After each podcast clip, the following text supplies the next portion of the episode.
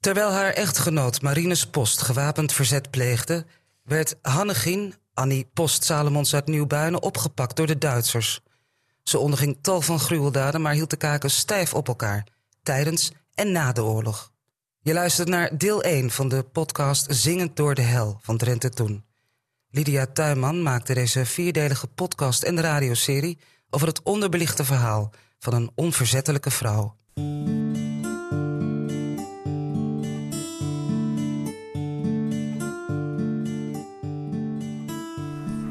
Het verborgen leed van verzetsvrouw Hannegien Post Salomons. Dat is de titel van het artikel dat Jan Willem van der Kolk schreef. En uh, alweer uh, een hele tijd bezig met, met dit onderwerp. Hoe lang ben je ermee bezig? Oh, dat gaat met tussenposes. Maar ik denk dat ik een half jaar eraan geschreven heb. Dus uh, wat gesprekken heb gevoerd, wat informatie heb uh, opgeduikeld en vervolgens dat op papier heb gezet. Zo lang ben je er wel mee bezig. Hè? Je moet een en ander lezen. Ja. Ik ben naar Kamp Vught geweest. En uh, ik heb met wat mensen gesproken en nu resulteert dat in dit artikel. Ja, want er is wel heel veel uh, genoteerd over de, de familie Post en, en hun verzetsactiviteiten. Maar eigenlijk is die, uh, is die, zijn die vrouwen een beetje buiten beeld gebleven, hè? Ja, dat geldt zeker. En zeker ook voor uh, Hannegien Salomons. Als je kijkt naar haar man, hè, Marines Post, daar is natuurlijk veel over geschreven. Daar is ook wel een boek over uitgekomen. En over Johannes nog helemaal, hè, haar zwager. Henk Post is ook een hele bekende dominee uit Rijnsburg. Maar Hannegien heeft gewoon ook een hele belangrijke rol gespeeld in het verzet. En dat is tot nu toe eigenlijk onderbelicht gebleven.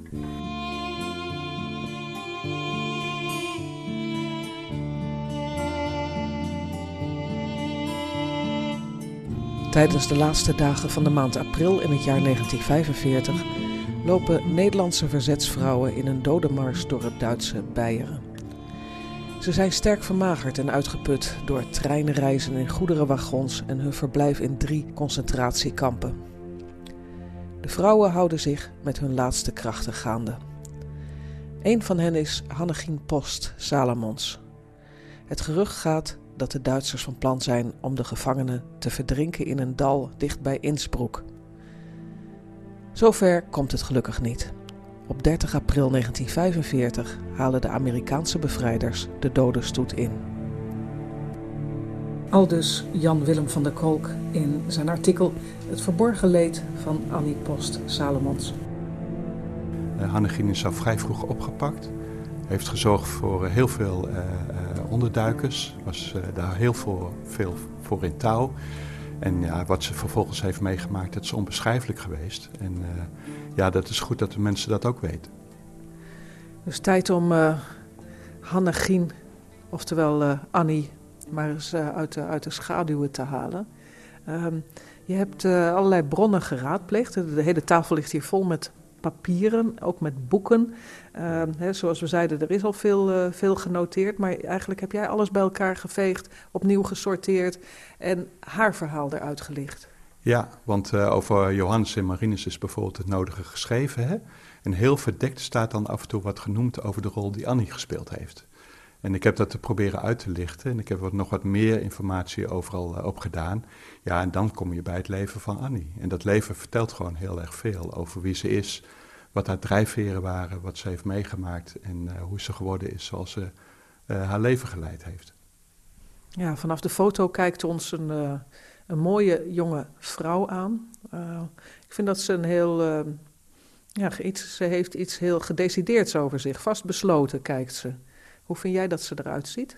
Ja, dat vind ik ook. Ik vind het een hele mooie vrouw. Hè? Waar, waar we nu naar kijken is de verlovingsfoto die ze, waarop ze samen staat met Marines.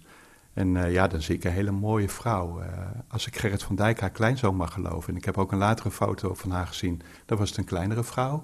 Dien, haar bekendere zus, de vrouw van Johannes, was veel langer. Zij was vrij klein. En uh, ja, ze staat er wel heel parmantig en gedecideerd en onverzettelijk op. En dat was zij. Ze was ook iemand van principes. voor haar was het vanzelfsprekend om op te komen voor de onderduikers. Het was ook een hele warme opgetogen, optimistische vrouw.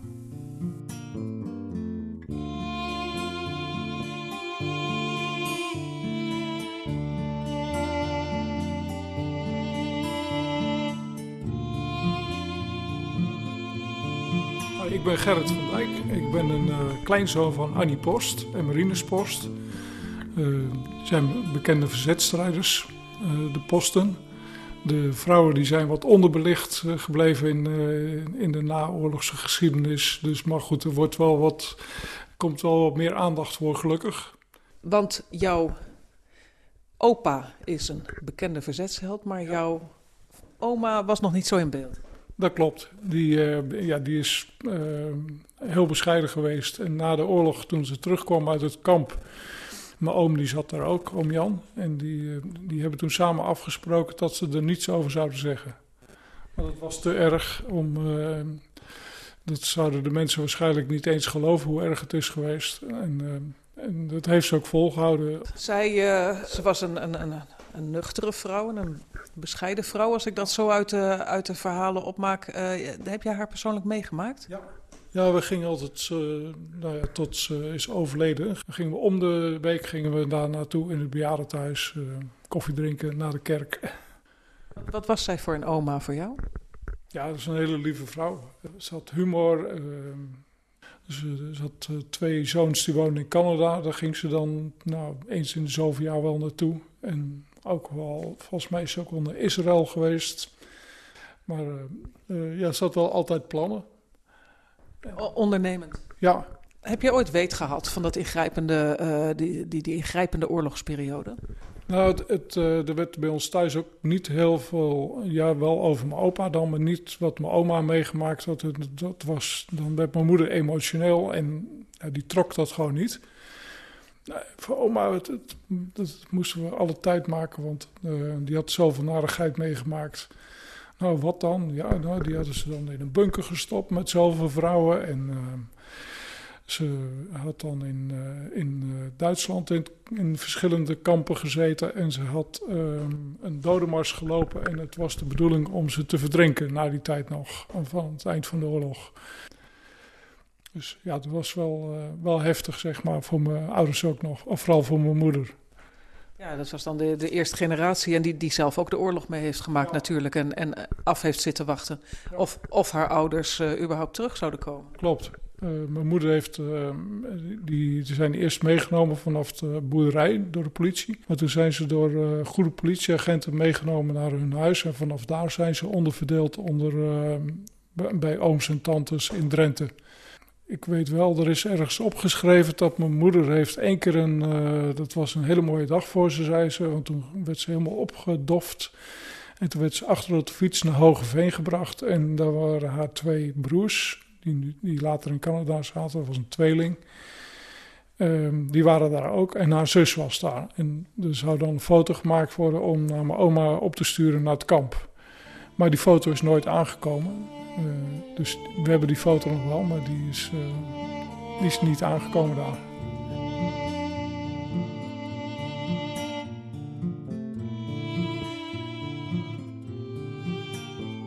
Annie en Marinus behoorden tot de eerste die onderduikers opvingen. Terwijl Marinus vaak op pad was, zorgde Annie voor de oorlogsvluchtelingen, soms wel twintig tegelijk. De boerderij bood een centrale schuilplek, een tussenstation naar onderduikadressen, voor Joden en niet-Joden. De zestienjarige zoon Jan vertelde dat zijn moeder eindeloos in de weer was met het hakken van hout en onophoudelijk aan het koken was. En vader zorgde dat er eters kwamen. Families die in moeilijkheden zaten, daar ging hij op af. Nadat Jan zijn beklag had gedaan, kwam Marinus hem tegemoet. Vader beloofde dat hij wat meer rekening met ons zou houden. Moeder was het eigenlijk ook wel met me eens. Er waren soms twintig onderduikers en uh, dan ook nog acht kinderen. En uh, ja, dan uh, heb je je handen wel vol. Ja, dan moet je grote pannen hebben, ja. wil je dat allemaal gevoed krijgen. Ja, wat ik gehoord heb is dat, dat de kinderen, die tweeling, die waren dan over de hele dag aan het aardappelschillen. En de, uh, mijn oma die was dan druk met koken de hele dag. Die stond de hele dag achter een, een houtfornuis uh, eten te maken voor al die mensen. En er was op de boerderij, ze konden niet allemaal meer in de boerderij zelf. Er was achter op het, uh, dat heette Twijg heet dat. Dat was een beetje ja, onontgonnen land met, met allemaal struikgewas en zo. En dan had hij door een aannemer een, een hut laten bouwen. maar ook onderduikers zaten. Het was dus wel een, een, druk, een drukke situatie daar op de boerderij.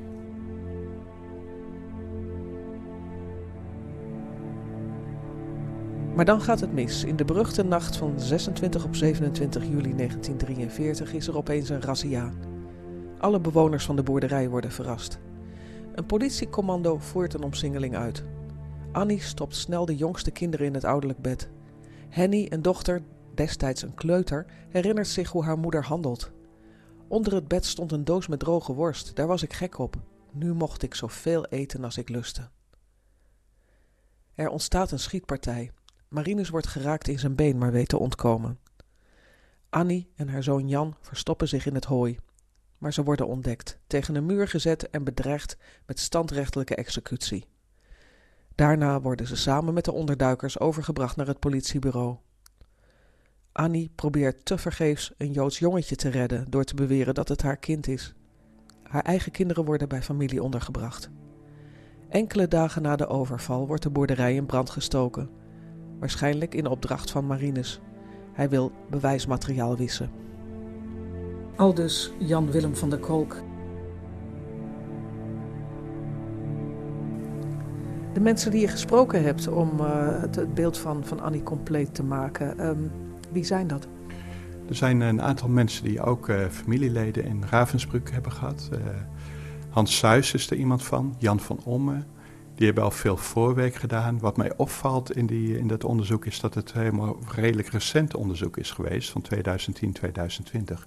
Dus de verhalen van die vrouwen die deelgenoot waren uh, en samen met, met, met Annie die gang hebben afgelegd, ja, die zijn door hen beschreven. Daar heb ik ook uit kunnen putten. Dan de auteur van het boek Samen eervol overleefd, Hans Suis is ook iemand waar je mee gesproken hebt. Ja, Hans Suis uh, voelt zich ook heel erg betrokken bij het onderwerp. Zijn tante, Sis Suis, heeft ook gevangen gezeten in, in München en ook in Ravensbrück. En Hans Suis heeft allerlei getuigenissen op rij gezet. Er verbleven op een gegeven moment gingen 192 vrouwen van Ravensbrück naar, naar het Agfa-commando bij, bij München. Die kwamen in het buitencommando van Dachau te werken. En Sis was, zijn tante was daar een van. En samen met Annie en al die andere vrouwen hebben ze heel veel met elkaar doorgemaakt. Het artikel ligt nu voor ons. Het is nog niet gepubliceerd op het moment dat wij spreken, maar je gaat er wel, je gaat er wel mee, mee scoren. Hè? Nou, er zijn drie regionale tijdschriften die hem heel graag willen uitbrengen. Ook het Historisch Nieuwsblad gaat hem publiceren rond 4 mei. Het bijzondere aan het verhaal is toch dat het een verhaal van een verzetsvrouw uitlicht.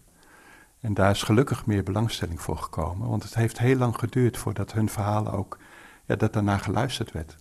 Na de Tweede Wereldoorlog was daar sowieso helemaal geen sprake van. In tegenstelling tot andere kampgevangenen werden ze ook gewoon nauwelijks opgevangen, moesten ze zichzelf redden. En ook uh, Lou de Jong, die de geschiedenis uh, op papier heeft gezet, die had nauwelijks uh, oor en oog voor het verhaal van deze vrouwen. Waar ligt dat nou aan dan?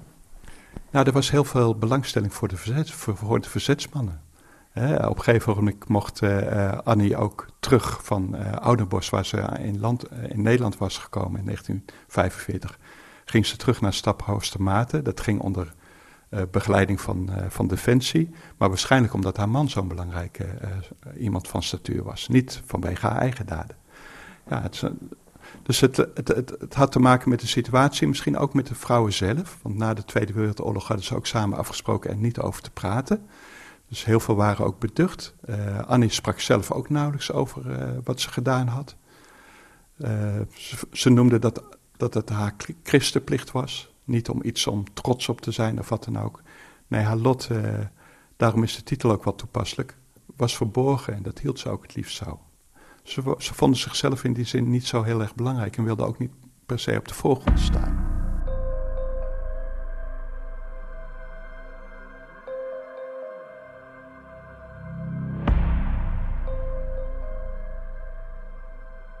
Je luisterde naar deel 1 van de podcast en de radioserie Annie Post Salomons Zingend door de Hel.